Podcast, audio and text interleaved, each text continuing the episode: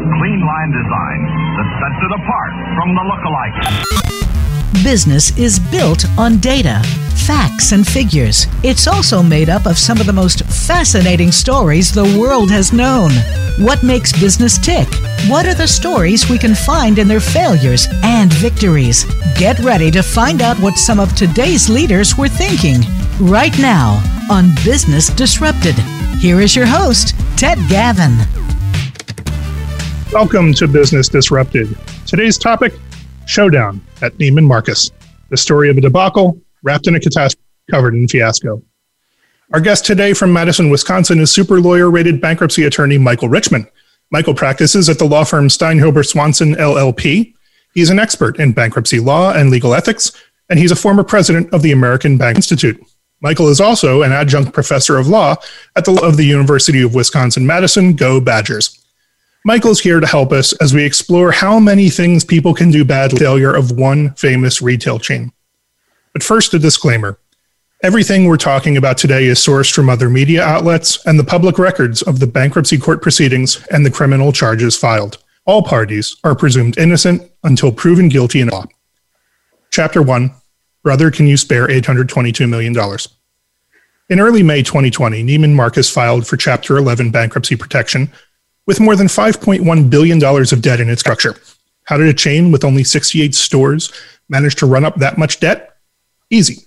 Neiman Marcus had been purchased in a leveraged buyout by large investors. What is a leveraged buyout? Well, simply put, it's when a company is purchased by using the company's assets to secure that the company borrows to pay off the seller. The buyer uses the company's assets to finance its acquisition by putting debt on the company being acquired. If you're the seller, you don't care because you're selling price in cash right away. If you're the buyer, you because you acquire the company using far less of your own cash than if you would simply paid for the company yourself. And if the company doesn't do well, the risk of failure is borne largely by the company you've bought because that's where the debt is and not by the buyer. A buyer in an LBO basically gotten itself for the buyer. When Neiman Marcus declared bankruptcy, they also had a plan, a bankruptcy plan, in fact and the bankruptcy proposed provided that the two senior tranches of debt totaling $1.8 billion would get paid in full. Two tranches of extended term loans totaling about $2.2 billion would receive 87% of the stock in the post bankruptcy company, with the remaining 13% of the new company stock sprinkled around the other $1.1 billion of debt that wasn't getting paid anything other than stock. The existing owners of the company weren't going to get any part of the post bankruptcy business. And that's exactly how bankruptcy generally works. Equity is considered the lowest form of the capital structure, and lower creditors don't get anything if more senior creditors aren't paid in full, or if those senior creditors don't consent to value flowing to the junior creditors or stockholders. But the owners weren't in it for the equity. What they would get under the plan were releases from potential liability. And that was important because before the bankruptcy was filed, some unusual things happened. In 2017, Neiman Marcus owned Mytheresa, which, according to the Mytheresa website, is an industry leading luxury fashion retailer, and which was Neiman Marcus's most valuable asset. In 2017, the company that would later declare bankruptcy designated Mytheresa as what is called an unrestricted subsidiary. And in 2018, the company transferred Mytheresa to a newly created entity called Neiman Marcus Group Inc., not be a debtor. This transaction took assets from Neiman Marcus, which again was saddled with over $5 billion in debt, and moved those assets away to a corporate entity that Neiman Marcus's creditors could not reach. Some people might call this asset stripping.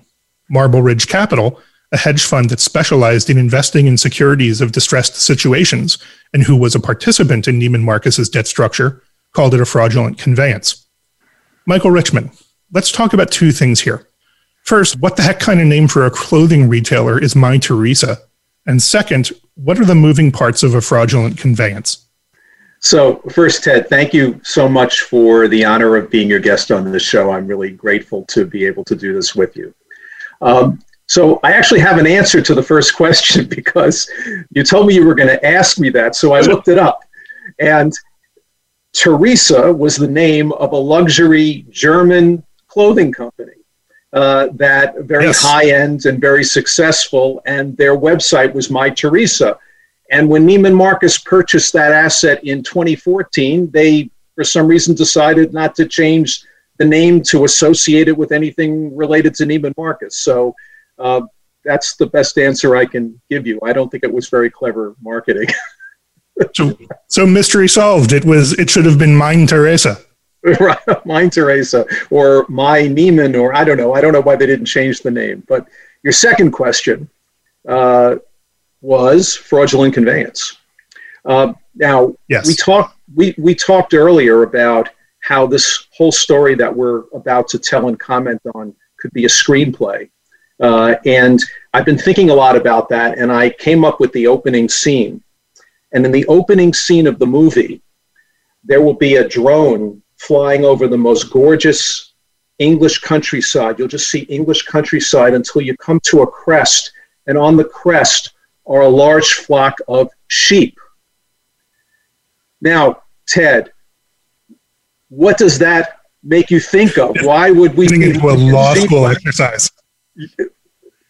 The answer is the original case that established fraudulent conveyance law as we know it today 420 years ago, Twyne's case. Now, I'm going to take two seconds to talk about the facts because it's a very simple case. Pierce owned the sheep. Pierce owed 400 pounds to Twyne, and he owed 200 pounds to another creditor. Twyne and Pierce got together and worked out a deal where Pierce signed a deed to give his sheep and other assets to Twyne in satisfaction for Twyne's debt, where Twyne's, Twyne was owed 400 pounds. Assume for the sake of this discussion that the sheep were only worth 300 pounds. Notwithstanding that transfer, which was good with Twyne, Pierce kept the sheep and branded them with his own marks and continued to use the sheep as if they were its own. And when the sheriff in an action by the other creditor came to seize the sheep, all the people in the countryside said, No, those sheep were given to Twyne. They were sold to Twyne. They were given to Twyne. And indeed, you can't take them and sell them to satisfy the judgment of C. The point is, in this very original Star Chamber decision in England, establishing fraudulent conveyance law, we have what's called a badge of fraud, where the person who transferred the property still basically maintained ownership of it and used it as if it were its own. Now, what does that have to do with asset stripping? Well, because in the Mytheresa situation, to the outside world, it was still Neiman Marcus's property. But what they did was they moved it from one corporate structure where numerous creditors had access to it in the event of a default to a different part of the corporate family where only a couple of creditors had access to it. But otherwise, it was a Neiman Marcus property before and a Neiman Marcus property after. Twyne's case.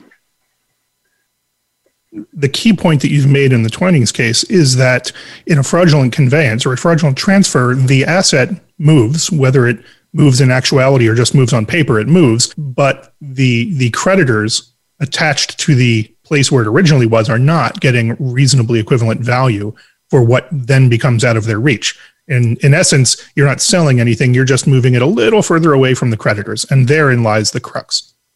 So, Marble Ridge was so unhappy with these asset stripping transactions that they sued Neiman Marcus. They claimed that the owners of Neiman Marcus foreseen the company's financial troubles, that the company was over leveraged, or had too much debt the 2018 transactions, and that the 2018 restructuring actually left the company in a worse financial shape than it was before the restructuring. Marble Ridge lost one suit when it was early in the case. The defendants then filed a defamation suit against Ridge. Other suits were between the parties as well, and that's how Marble Ridge and Neiman Marcus's owners spent the two years after the restructuring, basically suing each other. And then the bankruptcy was filed. Chapter 2 The Thing About Bankruptcy. Bankruptcy is supposed to be a transparent process that allows for the full investigation of the debtor's pre petition affairs. And when more than $1.1 million of creditors are getting their oxen pretty thoroughly gored in the bankruptcy, they're going to want to know why. Here's the other thing bankruptcy those creditors are going to look at the board of directors of the, they're going to see nothing but insiders and people affiliated with the private equity owners of the debtor. And they're going to think to themselves, there's no way this board does an honest examination into their own conduct. So let's replace the board with a trustee or have an examiner appointed who will do an honest investigation. To present to prevent exactly that discussion, enter the independent directors. Michael, let's talk about directors. Why are they useful? Well, directors are supposed to be experienced professional people who will help guide the decisions of a corporation in the interest of its stakeholders. Uh, and that, generally speaking, means equity in the first place, but also for the protection of the value of the enterprise as a whole. Um, sometimes directors also, also help to steer a company's policies to be um, socially beneficial. Uh, but that's that's the basic role of directors is to be the core decision makers of the enterprise. And so, with an independent director, if you have something that's happened that is questionable uh, in the past and controlled by parties attendant to that questionable event, in this case, the Mytheresa transfer, you can you can help ensure proper corporate governance and proper independence of the board to investigate its own affairs by appointing board members who are not affiliated with the owners or the parties who are involved in those transactions, hence the term independent directors. Um, and, and they're typically appointed to, to remove the board and remove the investigation from the specter of the pre petition activity. So, Michael, why do some people think independent directors are the embodiment of self delusion on the part of people who think independent directors are useful? Well, so the, the problem is what happens when the decision makers, the directors, select the independent director because they have a relationship and they believe that that independent director is not going to be quite as independent. They're just not affiliated with the company. They're not a company officer. They're not otherwise close to the equity sponsors.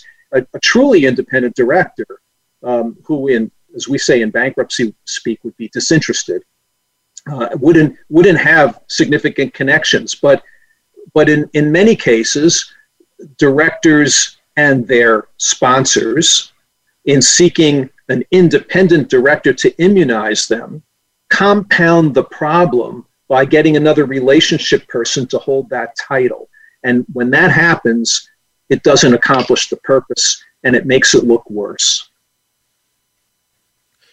So the the sensitivity is is this director really into or are they a shill for the potential bad actor? Is that is that a fair exactly. summary? Exact, exactly. Or or, or, or are they closely enough related to parties who could be implicated by whatever the problem is that they're going to solve, whatever they're going to investigate, that uh, the parties selecting them can be assured that they will treat them softly. Yep. Yeah. Because if, if you've got if you've got a large private equity fund that has lots and lots of companies that need lots and lots of uh, and they serially the same independent directors over and over again, then that independent director is at least perceptively less likely to find that this company did something wrong because they're looking for the next deal. That's that's exactly. the allegation. Exactly. Okay. And it doesn't have well, to be the equity sponsors. It could be other. It could be the law firms that represent them that do work for them in other contexts and make the bridges to these relationships happen. It could be other, what we would right. call referral sources that are in the mix. As a as a bankruptcy attorney who I, I've known and respected for years once said, the world is round and life is long. so it would be an understatement to say that Marble Ridge was the appointment of the independent directors by the company's owners. In an objection raised after the bankruptcy case was filed, Marble Ridge raised the very legitimate point that the problem with an independent director is that they are beholden to the private equity sponsors who appointed them in the first place, and that private equity sponsor could therefore terminate their appointment at any time. So, because of this, while they may be disinterested, they're not all that independent. There is, naysayers would, well, say, a built in incentive to not challenge the releases being proposed in the plan. There is an incentive for the independent director to not look hard for evidence of improper dealings by the equity funds that hired them. And that's the crux of the argument against independent directors that if you make your living be independent director, you can't keep doing that if you're going to bite the hand that hires you. So there's an economic incentive for the independent director to, if not look the other way, to at least slow pedal the investigation, to not look, to not question releases, to not investigate pre petition transactions. Of course, what an expert in legal ethics or corporate governance might call a pervasive and continuing conflict of interest. Marble Ridge focused on one of the disinterested uh, members, which is what the independent directors were called in this case, Marc Beilinson. Marble Ridge claimed that Beilinson was basically in the pocket of the private equity fund owners of Neiman Marcus that he gets his work from private equity funds, that he's dependent on those cases for his livelihood, and that in other cases where Beilinson was an independent director, he had allegedly blessed other transactions that were later found improper by a court appointed examiner. The other issue that plays here is the issue of relationships. Board members have great sway in hiring captured debtors. There's big money in representing a debtor. So Marble Ridge pointed out that Beilinson had ties to a significant debtor law firm that he routinely sits on boards of companies that hire that law firm. Finally, Marble Ridge argued that the independent directors would waste hundreds of thousands of dollars and then millions in professional fees on what would essentially be a sham investigation, whereas a court appointed examiner could do it for less money and it would be a legitimate investigation. Now, courtesy of the disrupted players, we take you to the May 29th hearing in the bankruptcy court we join the court's cross examination of Marc Beilinson just as it begins. Mr. Beilinson, I, I need some help here. So, in your own words, just tell me you've been you've been working on this for how long? I, am sorry, Mr. Uh, Beilinson, I just couldn't hear you. Approximately a month. All right. And what do you understand the issue to be? Well, there's a number of issues, Your Honor, with regards to Mytheresa. Okay. There are there are issues such as the, the designate the movement of Mytheresa into a subsidiary. Subsequently, they took that subsidiary and designated it as a. am uh, now forgetting the word. Um, I apologize. I'm forgetting the word. They designated it in a way where it would take it out of the unrestricted subsidiary. Okay and and then um, uh, there was a dividend of that unrestricted subsidiary to the parent company. There were some affiliate propco transactions. There are three properties with a value of somewhere in the range of seventy million dollars, and there's a large range. But but this also moved to a subsidiary, and that subsidiary was also. Uh, right. So let's go back. Let, let's go back to Mytheresa. Sure. I understand that you don't remember the word, and I'm not going to help you, but I want to understand what you believe the issue is. Well, the issue ultimately is whether, well, there's a number of issues, Your Honor, because you can look at it from a number of different vantage points. Okay. One is whether it was an intentional fraudulent conveyance. So, why does that matter? If it was an intentional fraudulent conveyance, there's a chance that it could be recovered for the benefit of the estate. And so, when you're looking at a transfer, regardless whether it was an intentional fraudulent transfer or not, what matters? What matters is how the recovery or the unwinding would benefit or not benefit the bankruptcy estate, and whether it should impact the current initiated RSA has substantial amount of the debt structure supporting it. All right. Let me tell you that that was completely wrong. So here's the next question. What have you done in the past 30 days? Well, we, we've started the investigation. What have you done specifically? What, what have I done? Well, um, uh, yes, sir. I, with, I, with Mr. Vogel, uh, I spoke or have spoken with counsel as to what the investigation should entail. We've the document requests have gone out to, I believe, at least seven or eight different parties. We've accumulated over 3,000 documents and 100,000 pages we have a list of seven or eight people who need to be interviewed, and, and those interviews are in the process of being set up. And counsel has provided us with summaries and discussion about all the various transactions that we should look at and why. And Mytheresa is one of them. One of many. All right. I, I mean, in fairness, Infer looked at what jurisdictions we should be looking at and what poten- potential causes of action there may or may not be that we should consider after we reach. Uh, all right. Anything else you want to tell me? I'm happy to answer any questions, Your Honor. And now we rejoin the hearing as it announces its decision. During the examination of Mr. Beilinson, it became very apparent to me that I have a huge problem. I hadn't taken a lot of comfort that I had a well intentioned, I had taken a lot of comfort that I had a well intentioned, competent, interested, engaged, independent board. Not a board, but a group of independents. At least with respect to half of that, I cannot now make that finding. And I am extremely concerned about what I heard today. I could not imagine anything worse. And I want that to echo to everyone concerned. If I hear that again, my respect for Willkie Farr will not keep me from issuing a show cause order. I hope that message is conveyed. I do not want to see a fiduciary to this estate ever appear in front of me ever again unprepared, uneducated, and borderline incompetent. Never. There are 13,000 people that are depending upon smart, educated, well paid, competent people to come to a hearing prepared. I didn't get that at all today. I'm very disappointed. There are 13,000 employees that feel like they got shortchanged today. That's a that's quite a lot of of a statement from a judge. On a scale, bad day on the one hand to global thermonuclear war on the other, what does it mean when a bankruptcy judge speaks on the record with this degree of emotion?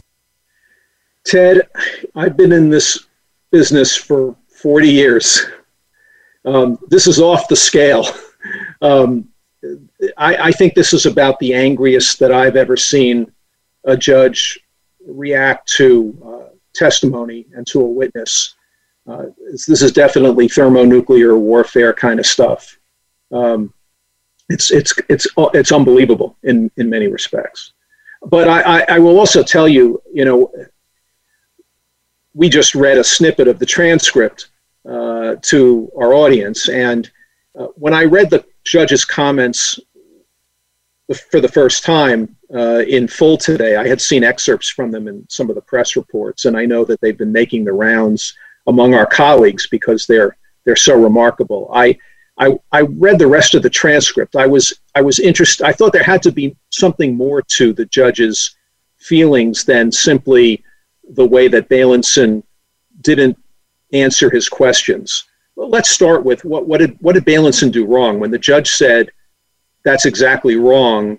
What was the judge looking for when he asked him what was important in looking at these transfers? And you know, I, I, I can't know exactly, but I can I, I think what triggered the judge was when Beilinson answered, he said that he was going to look at the impact on the restructuring agreement, you know, which was the pre-petition agreement of the sponsor and the and the lenders.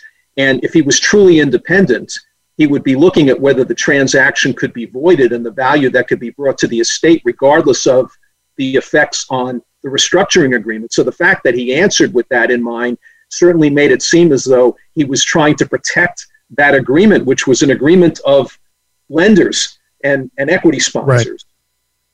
Well, and there's there's a, a, piece in that where he answers that a, a, a an intentionally fraudulent conveyance can be undone, and that's actually not the law. Even if it's done unintentionally, a fraudulent conveyance can be undone. Doing it intentionally raises a whole other specter.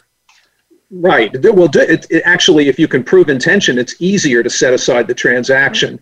Uh, there, there's for constructive fraudulent conveyance, which doesn't involve proof of actual intent. You have all sorts of valuation evidence. That's where you have to show that the the seller received less than reasonably equivalent value, uh, and that has to be coupled right. with another factor under the relevant law. So, uh, actual intent is even easier to prove, and you could argue that this asset stripping demonstrated actual intent. To me, it's not that different than selling the sheep. which is why I brought up Twyne's case uh, earlier on. Um, but I also it, it all comes through, back to sheep. Right. When I look through the rest of the transcript, um, I read in particular the lengthy um, examination of Mr. Beilinson by Marble Ridge's attorney, and Beilinson did not come across. Beilinson was being presented as a kind of an expert uh, with deep knowledge of all of these issues and had already been on the case, supposedly investigating for a month. But his his answers to many of the questions seemed to be evasive. Um, they didn't come across as expert. There were many things he said he didn't know. Um, it, it, there was a sense that he wasn't being candid uh, in that. And the judge, of course, was listening to all of that before the judge asked the questions. And then I think the judge was also alarmed when he said, What have you been doing for the last month? And, and Beilinson had already testified that if his investigation uncovered uh, grounds for challenging the Mytheresa transaction, that it could delay the, the bankruptcy completion and jeopardize the company's success. But when the judge said, Well, what have you done for the last month? it, it was actually very little. It didn't seem as though right. he'd been acting with the haste that one would expect to have been undertaken in an investigation if time sensitivity was an issue in terms of completing the case. Right. Well, the court found a new way to deal with this situation. The court asked counsel for the official committee of creditors in the bankruptcy case to run a parallel investigation to that of the independent directors Shortly after this hearing, the independent directors started issuing subpoenas to basically everyone involved in the 2018 restructuring transactions. And Marc Beilinson, he stepped down due to a health emergency. Marble Ridge Capital, they were appointed co chair of the official committee of unsecured creditors. They were a fiduciary to fiduciaries. That's going to be important later. But now we're going to take a break for some messages from our benevolent corporate sponsors. When we return, Showdown at Marble Ridge.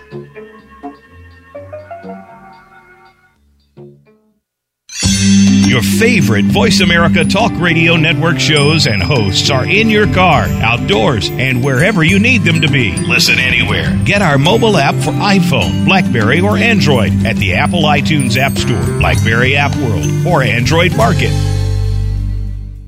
Gavin Solmonese is the experienced leader for complex financial matters, restructuring, and litigation consulting. Whatever your situation, we have the ability and know how to restore troubled companies to profitability and growth. We've successfully completed financial advisory engagements for hundreds of companies that have gone on to renewed health and success. No matter the size or complexity of the case, our clients always work directly with senior professionals and receive exceptional work product. We know that asking the right questions is always the first step in defining the true problem. Generating alternative solutions and finding a clear path forward is what we do. To us, it's all about results. What you do next is what counts. When there are tough decisions and hard choices to make, you need smart, strategic people beside you. Choose the team who never stops working until your problem, dispute, or financial crisis is resolved. Visit Gavin Solmonese at gavinsolmonese.com or call us at 302 655 8997. We hear it and read about it every day in the news. Is heading over a fiscal cliff. Home prices are still receding and unemployment growing. How can you preserve and increase your wealth in this kind of economy? Tune in to Turning Hard Times into Good Times with host Jay Taylor. Jay will explain the decline of our monetary system and the economy and will give you winning investment ideas and the tools to protect and increase your wealth. Turning Hard Times into Good Times with Jay Taylor can be heard Tuesdays at 3 p.m. Eastern Time, 12 noon Pacific Time on the Voice America Business Channel.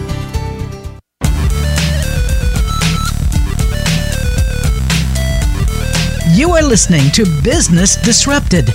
To reach our program today, please call 1 866 472 5790. That's 1 866 472 5790. Or send an email to contact at disrupted.business. Now, back to the show. Welcome back. We've been talking with bankruptcy law expert Michael Richman about the Neiman Marcus bankruptcy cases and everything that can go wrong with bankruptcy cases. Again, a disclaimer. Everything we're talking about today is sourced from other media and the public records of the bankruptcy court proceedings and the criminal charges filed. All parties are presumed innocent until proven guilty in a court of law. Before the break, the in- independent directors of Neiman Marcus, after withering criticism from the bankruptcy court, kicked their investigation of the debt petition conduct into high gear, and the official committee of unsecured creditors began its investigation into the debtor's conduct in earnest. About two months later, the remaining independent director, Scott Vogel, informed the court that his investigation had uncovered that the bankruptcy estates held viable constructive fraudulent conveyance claims because the company was likely insolvent at the time of the 2018 restructuring transaction that moved Mytheresa out of the reach of creditors. A few days, the creditors committee filed its preliminary report saying the same thing and stated that the Mytheresa transaction was an actual, destructive, fraudulent conveyance. Petition, a periodical covering distressed business, called the committee's report a masterclass on proving fraudulent conveyance. Michael, let's talk about the distinction between actual and constructive fraudulent conveyances. And we started to get into this a little bit earlier, but we should dive more deeply into this. Sure. So, to, uh, an actual constructive fraudulent, uh, excuse, an actual intent um, fraudulent conveyance uh, doesn't require uh, proof of reasonably equivalent value. Um, you can sell an asset for full value, but if you do so in a way that basically deprives your other creditors of an ability to collect, that is, you did it at a time when you knew you were going to be responsible to other parties and rendered yourself insolvent or put yourself with too little capital to operate. We call those constructive fraudulent conveyances. And so, where there's less than reasonable, well, that actual intent, you don't have to show that you, you do have to show that you rendered creditors unable to collect. In constructive fraudulent conveyance, you don't have to show actual intent, but you have to show less than reasonably equivalent value. And then that it left the company insolvent or without sufficient capital to operate. So that's the that's the principal difference. That's why I said earlier. I think if you actually have evidence of actual intent, it's it's an easier case to prove because you don't have valuation evidence. You don't have to prove that the company was insolvent or even rendered insolvent. All you have to show is that right. there was intent to defraud creditors. Right, and and the the hallmark of an actual fraudulent conveyance is that it was made with the intent to hinder, defraud, or delay creditors. So you are you are literally trying to to take money out of the creditor's pockets or take value away from the creditor's reach. It doesn't matter whether it leaves the company insolvent. It doesn't matter whether there was reasonably equivalent value. It's the intent that that is the hallmark. Whereas a constructive constructive fraudulent conveyance may have had the best of intentions, but it just so happens to have left the company insolvent and, and was for less than reasonably equivalent value. Exactly. And, and I, I think that on the facts of, of the Mytheresa transaction, uh, an argument could be made that it was an actual intent fraudulent transfer. I, the, the, the, the circumstances of it moving from one part of the corporate family where many creditors could have at it to another part where only a few could have at it looks like an intent to defraud the creditors that you took it away from. Uh, but what the committee well, found.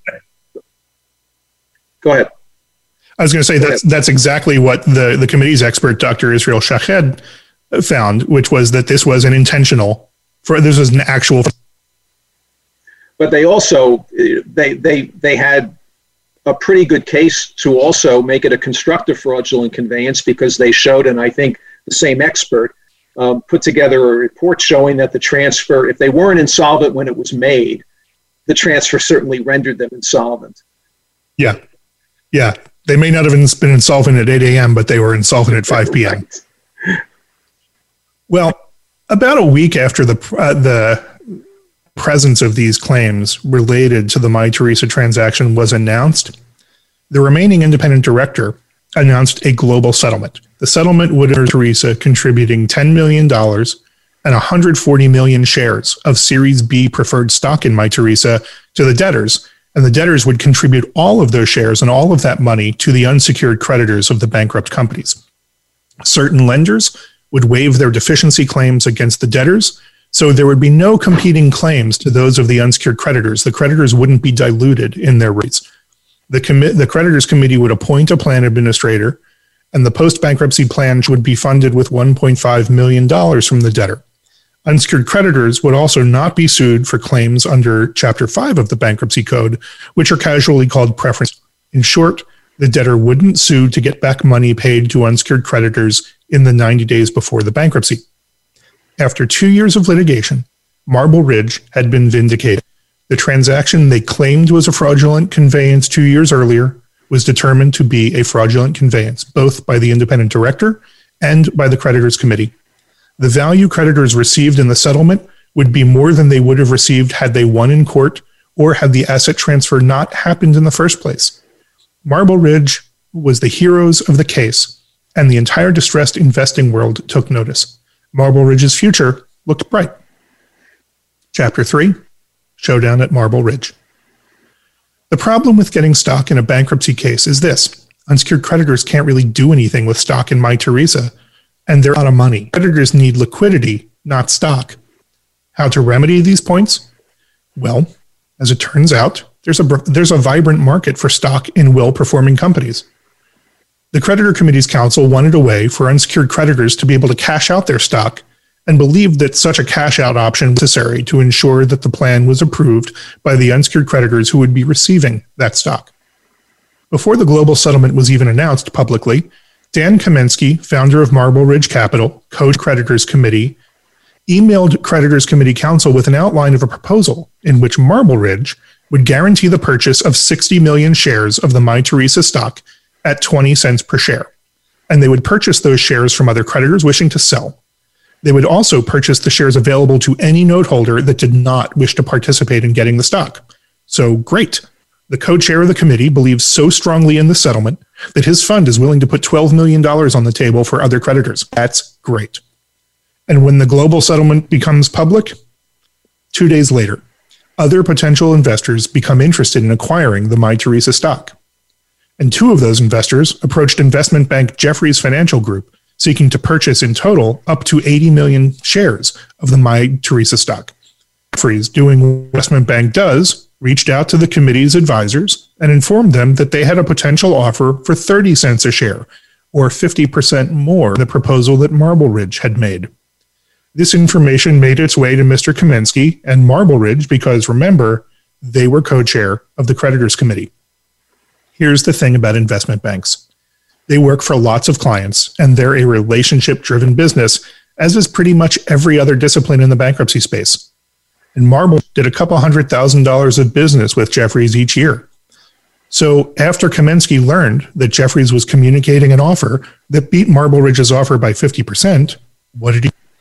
Well, he allegedly contacted Jefferies, allegedly reminded them that Marble Ridge was their client to the tune of a couple hundred thousand dollars a year, and allegedly ordered Jefferies not to make an offer for the My Mytheresa stock. What happened after that? Jefferies contacted counsel for the creditors committee, informed them that Jefferies would not be an offer, and then them why, that Marble Ridge told them not to.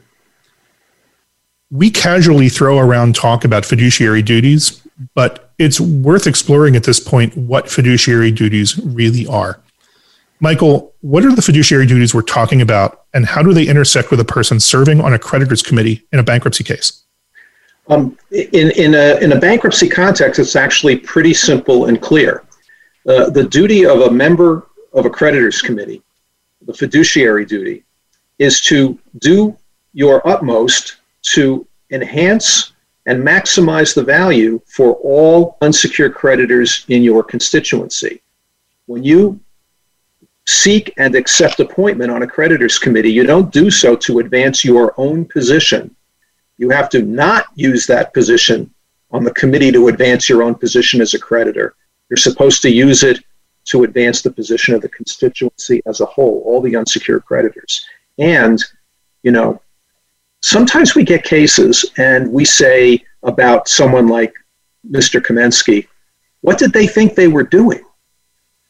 But in this case, Kamensky is a former bankruptcy lawyer he practiced for many years.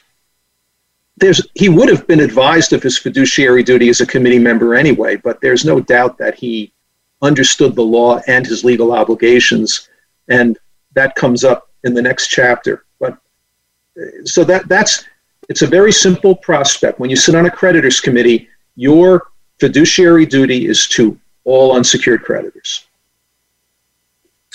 And so, in, in the universe of fiduciary duties, they generally break down to a duty of care and a duty of loyalty. The duty of care means that you should make reasonably informed decisions. You're entitled to, to rely on your advisors for information, but that you exercise the care that a prudent person would exercise given the same circumstances in making your decisions.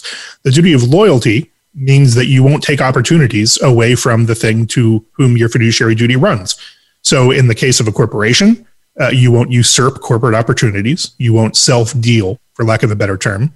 And in the case of a creditors committee, it, it requires that you not use your position on the committee to benefit yourself at the expense of other unsecured creditors. So, creditors committee counsel learns of Kamensky's call with Jefferies, and they let his they let their displeasure be known to Kamensky.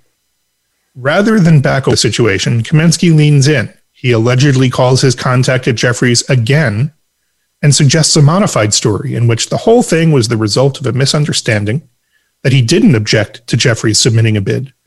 The call allegedly started with Kamensky saying, This call's never happened. But here's the, the Jefferies investment banker on the other end of the phone on that call that never happened was a retired Navy SEAL. And when someone who has clearly overstepped their bounds, probably violated their fiduciary duty, and is trying to push you out of a deal acts really suspiciously and you're in New York State, what do you do? Well, in this case, the investment banker recorded the call. And then you and your firm share the contents of that call with counsel for the creditors committee, who shared it with the United States trustee, U.S. Department of Justice's watchdog over the bankruptcy system. And counsel for the committee also shared it with the bankruptcy court, who ordered an investigation. Jefferies provided the U.S. trustee with a transcript of the call in which Kamensky says, quote, I'm going to jail, okay? Because they're going to say that I abused my position as a fiduciary, which I probably did, right? Maybe I should go to jail, but I'm asking you not to put me in jail, end quote. This is roughly on the hitman caught on tape saying, and I quote, I killed him. I killed him. I killed him dead. The U.S. trustee determined that a breach of fiduciary duty had occurred. Marble Ridge resigned from the committee. In a hearing in bankruptcy court on August 29, 2020, Marble Ridge offered 40 cents a share for the stock, a third greater than the uh, offer Jefferies would have made had they not been turned away from the process, and twice what Marble Ridge originally offered. This was almost certainly to buy peace. The bankruptcy court wanted none of this, stating that the court couldn't have someone who's engaged in potentially criminal conduct involved in this process. Marble Ridge closed its doors and started winding down its fund. Neiman sought to have the wind down process stopped to ensure that there would be funds left to pay whatever damages were found to be caused by Kamensky's actions. In the end, Marble Ridge agreed to put $55 million in escrow for satisfaction of the debtor's claims. A few days after that last hearing in court on September 3rd, 2020, the United States Attorney for the Southern District of New York announced that Daniel Kamensky had been charged with securities, wire fraud, extortion, and obstruction of justice for his alleged acts in trying to suppress competitive bidding for the Mytheresa stock. In a moment of wry observation in the announcement, the U.S. Attorney noted that, quote, Kamensky attempted to obstruct an investigation by trying to persuade the competitor to change his account of the coercion competitor otherwise this is going to the U.S. Attorney's Office. As today's charges show, Kamensky was right about that. Piling on, FBI Assistant Director in Charge William F. Sweeney commented, quote, in a conversation with an employee of the investment bank, Kamensky went as far as to say, maybe I should go to jail. Today, we've removed the maybe and forced him to answer for his conduct. Looking at what's next for Mr. Kamensky, it's not encouraging. The record here is pretty challenging for him. The securities fraud charge and the bankruptcy crimes each have a maximum sentence of five years in prison. The wire fraud charge and the obstruction of justice charge each have maximum sentences of 20 in prison.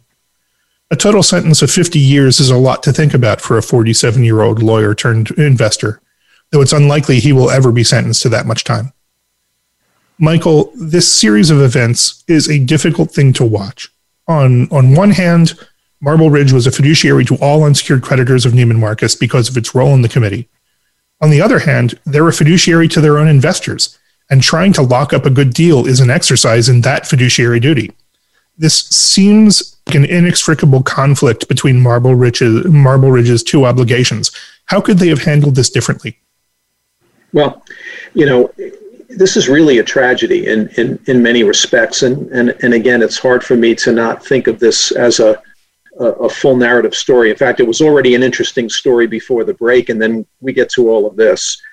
You know, when we were talking earlier about the hearing uh, involving the motion to appoint an examiner, uh, Marble Ridge and Kamensky were the heroes. It was their dogged pursuit of the company over the two years prior to the bankruptcy that uh, shone a light uh, on the Mytheresa transaction, and it was they were really front and center in seeking an examiner and having the judge uh, probe uh, Mr. Beilinson uh, and uh, and express his concerns and disgust really with Beilinson's supposed independence. I mean, all of that was attributable to Kamensky, and you could even say that the the settlement, which resulted in substantially the, the, the fraudulently transferred asset, was given to the creditors.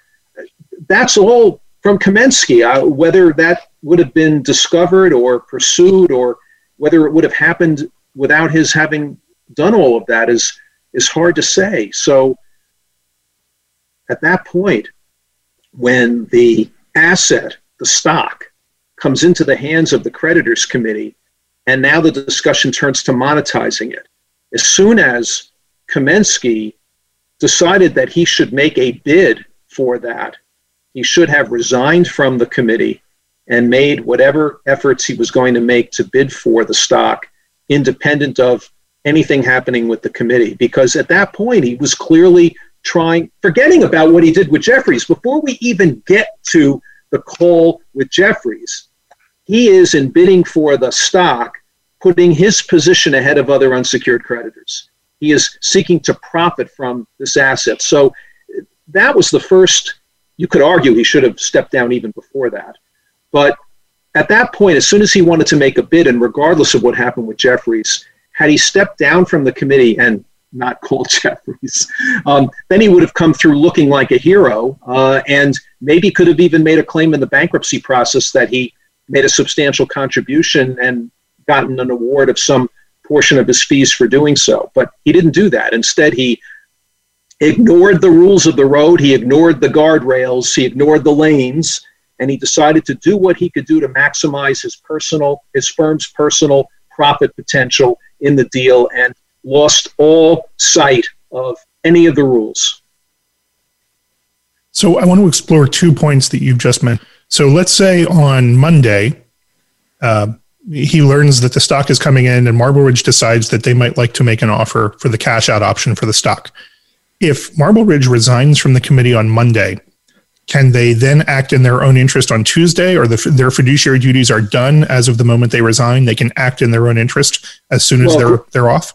Great, great question. I, I guess the, another thing you cannot do as a committee member is is make use of inside information to your own advantage. So if, if he had acquired inside information about what the committee wanted to do eh, or, or even valuation information that, that he used to inform the bid, then he could still be violating his fiduciary duty. So to your point, excellent point, probably smarter to have gotten off the committee once he learned that a settlement had been agreed and well before it got to the committee stage. So it may have already been too late to avoid a taint at that point.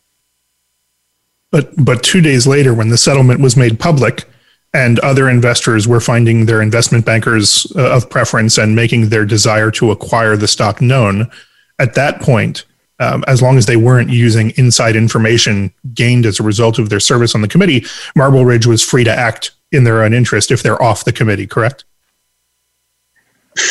Except for the extortion and, and well, collusion and so, part of it. But yeah, right. And so, and and so that's the second question. So let's say that Marble Ridge was never on the committee. They're just an investment fund that's lent money to Neiman Marcus and they're they're looking to maximize their recovery as is their obligation to their investors. There's no fiduciary duty issue. They're just a creditor like thousands of other creditors. And they decide that they want to make a bid for this and they find out that the investment bank that they use a lot is going to try and make a bid and make a market for the stock against them. Is it fun? Is it impermissible that they call that investment bank and say, "Hey, we have a relationship. You're going to ruin that relationship if you compete with us on on on this deal. We don't do business with people who outbid us." Is that in and of itself a problematic event? It, it is a problematic event because you're dealing with the value of a bankruptcy estate. So maybe maybe in the in the non-bankruptcy world, maybe that kind of pressure can be exerted, but in the bankruptcy world uh, and under the, U.S. Criminal Code, uh, making threats or using means of extortion like threatening a relationship in order to have somebody not bid value for an asset uh, can be a bankruptcy crime. Now, I have not looked at the actual provisions of Title 18. I think they're in the criminal complaint that the FBI cited, but I don't think they depend upon a predicate fiduciary duty. I think that they apply to anybody who tries to interfere with the value of a bankruptcy estate. It's like a it's like an act that violates the automatic stay that damages the property of the estate willfully. Right. And the automatic stay is the protective measure in bankruptcy that that prevents creditors from seizing assets or moving against the debtor once it's in bankruptcy. It's a it's a protective measure that gives debtors the breathing necessary to seek to reorganize or, or get their fresh start. So, if Neiman Marcus were not in bankruptcy, uh, Marble Ridge were were bidding for just some company down the block from its office, and and Jefferies were representing a a competing bidder uh, with without the bankruptcy law regulatory overlay. Would calling Jefferies and saying, "Hey, get out of my transaction," would that be different? So it might be. Now, again, I want to I, am clearly not an expert in in non bankruptcy forms of relationship leverage like that.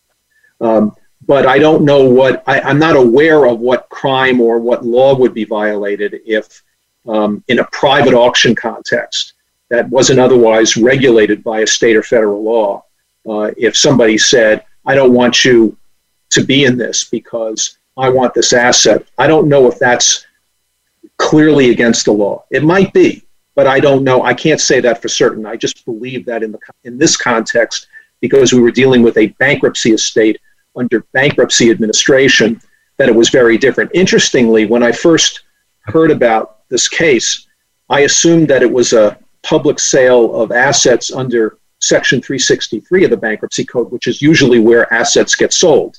Uh, and the rules right. under that part of the Bankruptcy Code also expressly prohibit bidders from colluding with one another in order to affect the price of an asset. Uh, so interesting that what happened here was it was more of a private attempt by the committee to monetize the asset rather than a sale under Section 363. But I think that's right. what kicked in the the external criminal provisions that ended up being cited in the FBI's complaint. Well, thank you, Michael, for joining us today. Thank you for your insights, and perhaps most importantly, welcome to the Mighty Disrupted Players. Our guest has been Michael Richman, bankruptcy law expert and attorney at Steinhilber Swanson LLP in Madison, Wisconsin. His firm is on the web at steinhilberswanson.com, and he is on Twitter at bkorator1. I'm not going to spell either of those out for you, but you can see them in the show notes on our website.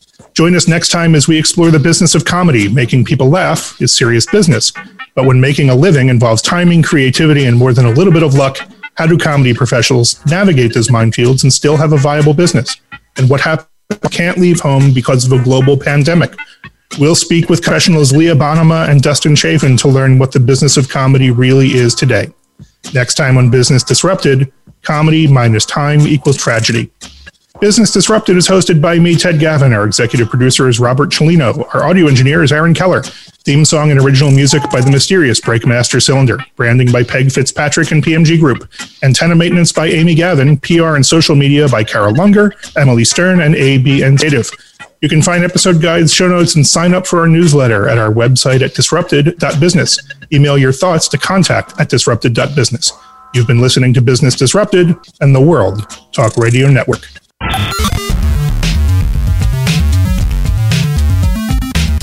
Thank you for tuning in to Business Disrupted. Be sure to join Ted Gavin for another edition of the program and some more great stories next Monday at 1 p.m. Pacific Time and 4 p.m. Eastern Time on the Voice America Business Channel.